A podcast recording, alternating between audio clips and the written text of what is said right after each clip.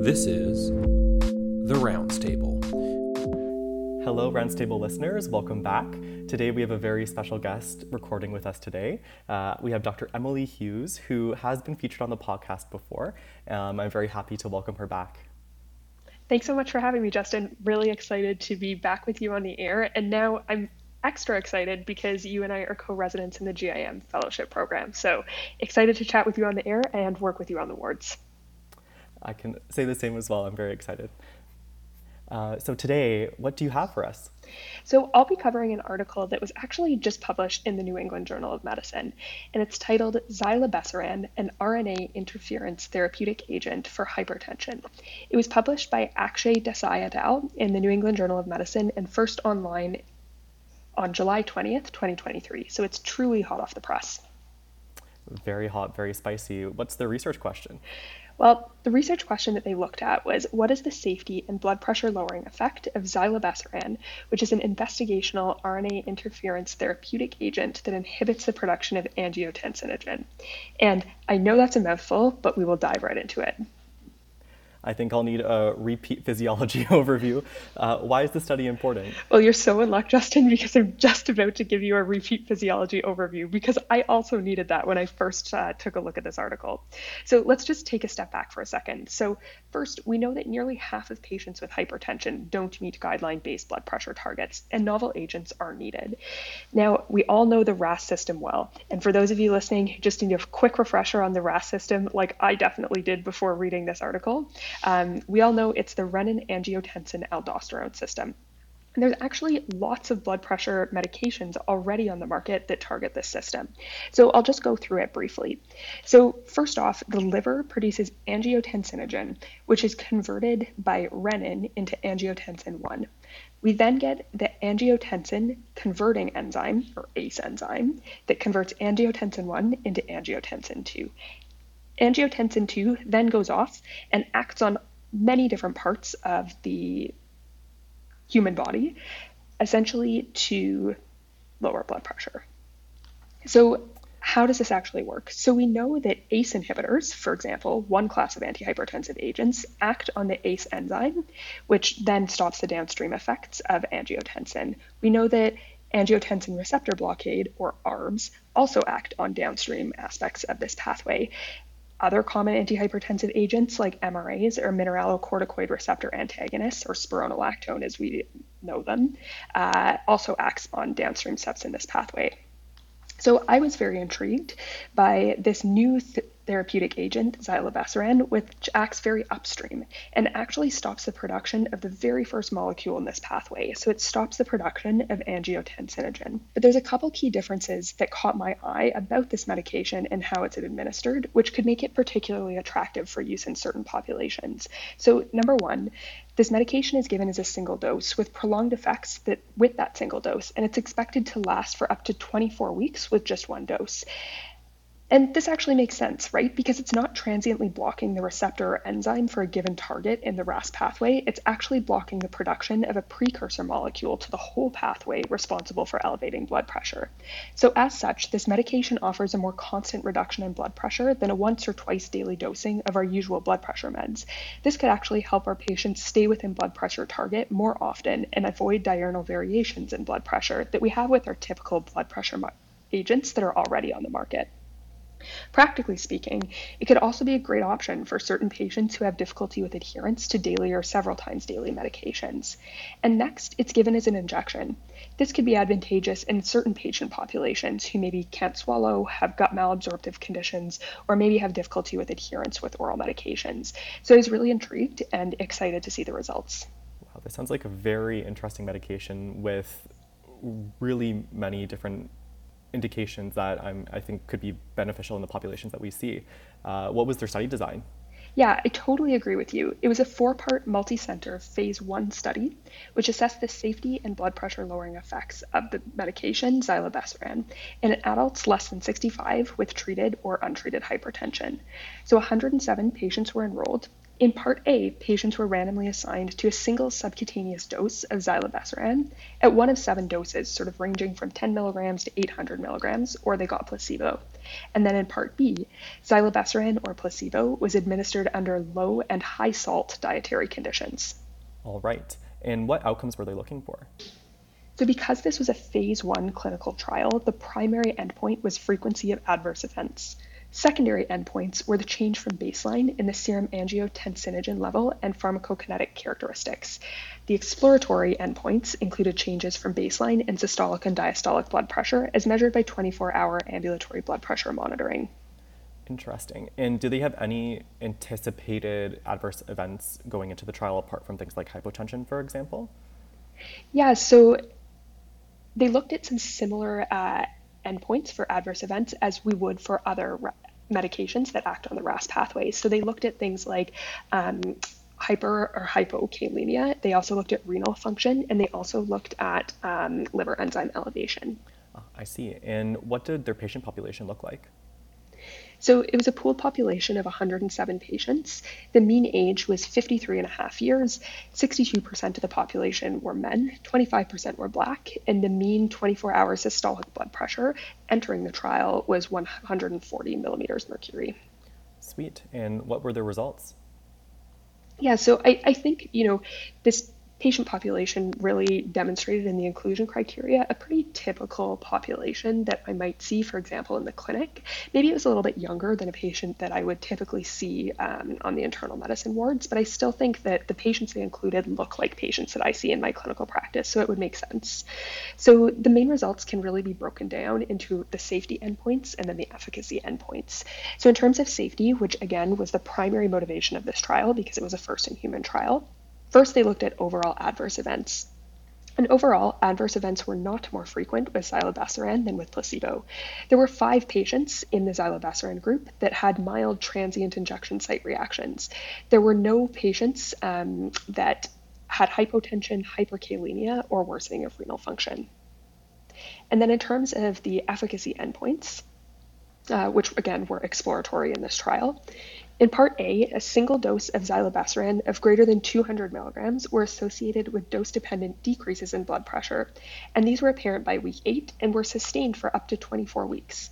In Part B, a high salt diet appeared to attenuate the blood pressure lowering effects of zilebesiran. Interesting. And within these results, were there any limitations? Yeah, so again, like this was a phase one clinical trial, so the study was too small and too short to fully assess safety. It only went to 24 weeks, and there were only 107 participants included. And practically speaking, if the results for efficacy without limiting safety effects do hold up in phase two and phase three clinical trials, I think the patient population who would use this drug would need to be very carefully selected. So as you know, and as I know, doing lots of inpatient medicine, I really see profound hypotension often, whether it's the result of hypovolemia, cardiac events, very eti- various etiologies resulting in shock like sepsis or other. I worry a little bit about a drug that could blunt a body's physiologic ability to activate the RAS system and raise blood pressure when activation of RAS to raise blood pressure is very appropriate. So it makes me hope that a quick reversal agent is actually being developed simultaneously. And then, less so a limitation, but more so a general caution when interpreting this trial, is I think it's really important to remember when interpreting the results for this trial that it is a phase one clinical trial, and it's really just designed to assess tolerability from serious adverse events and not actually efficacy. So we're still really far off from seeing this approved to be administered on hospital wards and in clinics. That is very fair. And I mean, so far it sounds really intriguing and promising. Um, what do you think the final take home point is then from this phase one trial? I think the take home point is that zilebesiran is a promising first in class agent in the pipeline that could actually represent a novel, clinically important therapeutic agent for hypertension in a carefully selected patient population. All right. And as an extension, would this be practice changing? Well, definitely not yet. So, as I mentioned, this is a phase one clinical trial, and just to remind ourselves what exactly that means, a phase one clinical trial is a study of a new drug that's usually the first to involve humans. Phase 1 trials are done with a relatively small sample size to find the highest dose of a new treatment that can be given safely without causing severe adverse effects. So it will be really critically important to see the Phase 2 and Phase 3 trials, which will focus on efficacy endpoints. For example, is the drug actually working how we want it to work, while also looking for safety signals in the larger population. So I'm actually really looking forward to seeing the results of the Phase 2 and Phase 3 clinical trials because I think that this Phase 1 trial is certainly promising. I agree completely. It's exciting to see uh, new medications being developed for things that we treat and manage daily. Absolutely. Uh, so, with that said, Justin, I'm really excited to hear the study that you chose to present today. And I saw this even hotter off the press than my article. Um, so, can you introduce to our listeners what you'll be talking to us about? For sure. Today I'll be talking about a paper that was actually published this month, uh, August 2023, in NEJM. It's entitled Semaglutide in Patients with Heart Failure with Preserved Ejection Fraction and Obesity, coined STEP-HFpEF, and it was authored by Kosiborod et al. So you're trying to tell me that semaglutide has another indication? The list continues Maybe. to grow. awesome. And what is the research question they specifically asked in this study? So in this study, they asked whether once weekly semaglutide at a dose of 2.4 milligrams might lead to reductions in symptoms and physical limitations and to improved exercise function in addition to weight loss in patients with heart failure with preserved ejection fraction and obesity. Awesome. And I can already think of so many reasons why this might be important, but can you break it down for our listeners? For sure. So this is important because heart failure with preserved ejection fraction accounts for more than half of all cases of heart failure within the United States and within a North American context. And the majority of persons with this condition uh, can also be overweight and have obesity. And there's growing evidence that suggests that there's a connection between obesity and excess adiposity, and that these may play a role in the development and progression of heart failure with preserved ejection fraction. And so really it's important for us to examine different types of medications and whether or not the use of pharmacotherapies in general that specifically target things like obesity can reduce symptoms and physical limitations and improve exercise function in patients that do have heart failure with preserved ejection fraction. Great. And how did they design this study? Yes, so it was a randomized, double blind, placebo controlled trial, and it was conducted at 96 sites in 13 countries in Asia, Europe, North, and South America. So it was quite an expansive study, and participants were randomly assigned in a one-to-one ratio with the use of an interactive web-based response system, and essentially they were randomized to receive once weekly subcutaneous semaglutide at a dose of 2.4 milligrams or placebo for 52 weeks, and were followed uh, within a five-week follow-up period. And essentially, the randomization was further stratified according to their baseline BMI, so whether it was greater than 35 or less than 35, and uh, it's important to note that the semaglutide treatment was initiated at a dose of 0.25 milligrams once weekly for the first four weeks, and the dose was then slowly escalated thereafter every four weeks with the aim of reaching the maintenance dose of 2.4 milligrams by week 16. And ultimately, participants who discontinued treatment prematurely remained in the trial as intention to treat. With respect to the inclusion criteria for this study, so persons older than the age of 18 were eligible to participate if they had a left ventricular ejection fraction of at least 45%, a BMI of at least 30, an NYHA functional class of 2, 3, or 4, and a Kansas City Cardiomyopathy Questionnaire score of less than 90 points. And so this is a validated score that essentially assesses both the psychosocial and physical effects of heart failure from a symptom burden perspective. And so a high score of 100 points indicates fewer symptoms and physical limitations, and a score that's closer to zero indicates a higher burden of symptoms. Um, and so these are sort of the main inclusion criteria that were included within this study.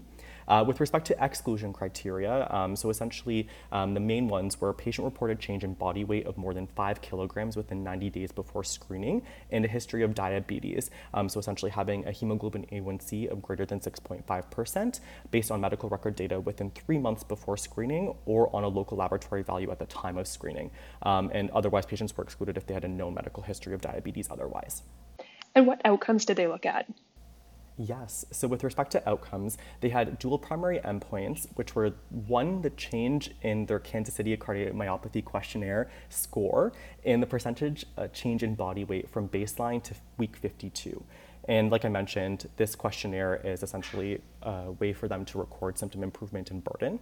And then beyond that, they also had secondary endpoints, which were essentially improvement in your six minute walk test from baseline to week 52. And they also had a hierarchical composite endpoint that included death, heart failure events, and differences in their symptom burden and their six minute walk test compared within the semaglutide receiving group and then the placebo receiving group.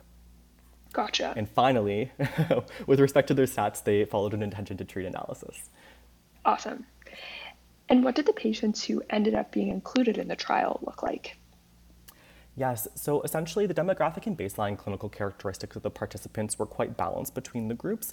Um, so most of the participants were women at 56.1%, and the majority of patients were white at 95.8%, and the median age between the placebo and the semaglutide group was 69 years, and they had quite equivalent median body weight um, and BMI of 105.1 kilograms and 37.0 respectively, and um, an equal proportion of them had a BMI of 35 or higher. They also had a similar symptom burden per the Kansas City Cardiomyopathy Questionnaire.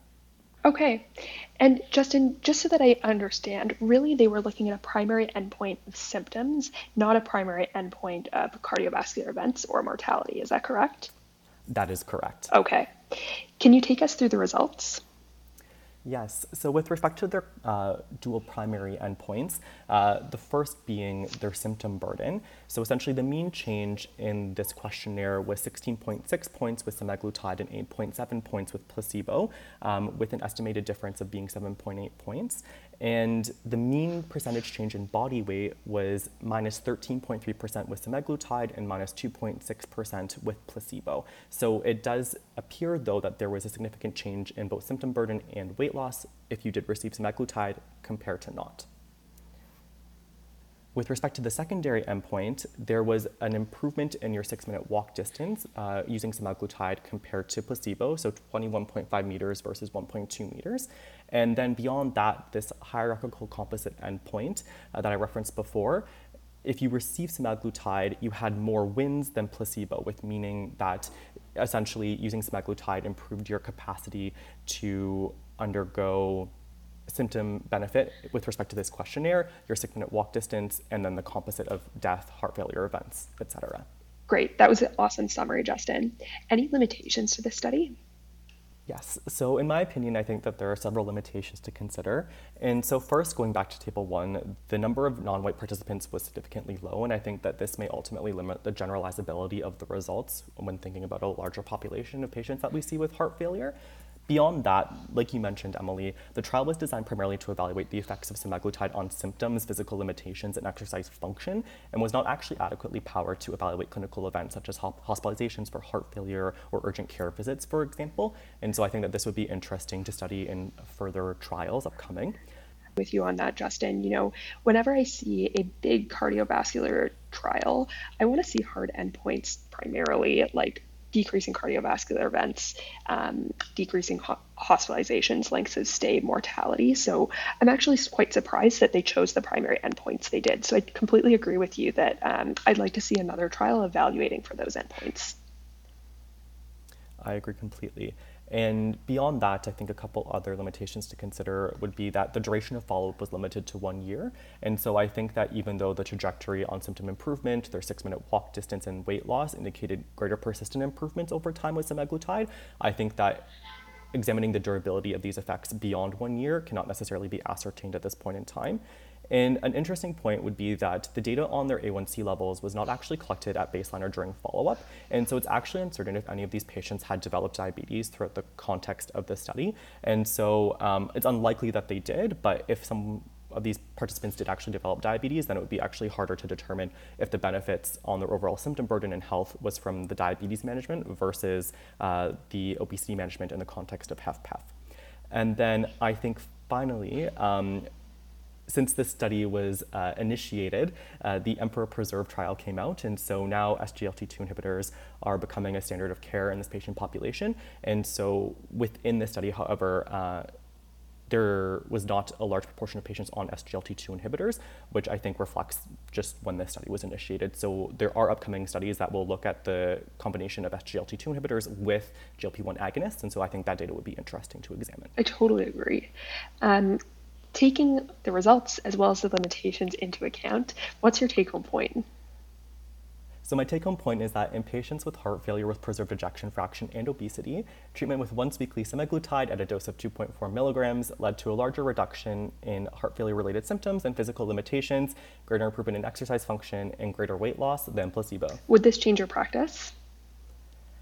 I really think that this is practice affirming, and rather than being practice changing specifically, I think that, uh, like we mentioned at the beginning, there's a growing list of reasons to prescribe Ozempic or semaglutide to patients, and I think that beyond this study not actually having really hard cardiovascular endpoints, I think that doing anything we can to improve the quality of life of the symptoms that, of the patients that we care for is incredibly important. And so I think that if I was to care for a patient that had an elevated BMI, and HFpEF, I would definitely not hesitate to prescribe a GLP-1 agonist or semaglutide to them just to help with their overall functional status. I agree with you. Okay, well, thanks so much for taking us through that article, Justin. That was really interesting. Um, now, one of my favorite parts of the show is the good stuff segment. What are you going to tell us about this week? So, with being back in Toronto, I'm super excited for TIFF. I haven't gone in quite some time.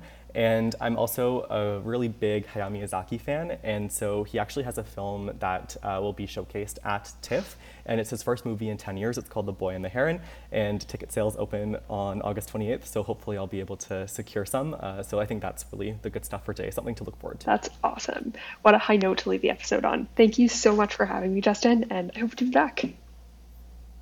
Thank you so much. Have a good afternoon. The Rounds Table is hosted online at healthydebate.ca. Follow us on Twitter at Rounds Table.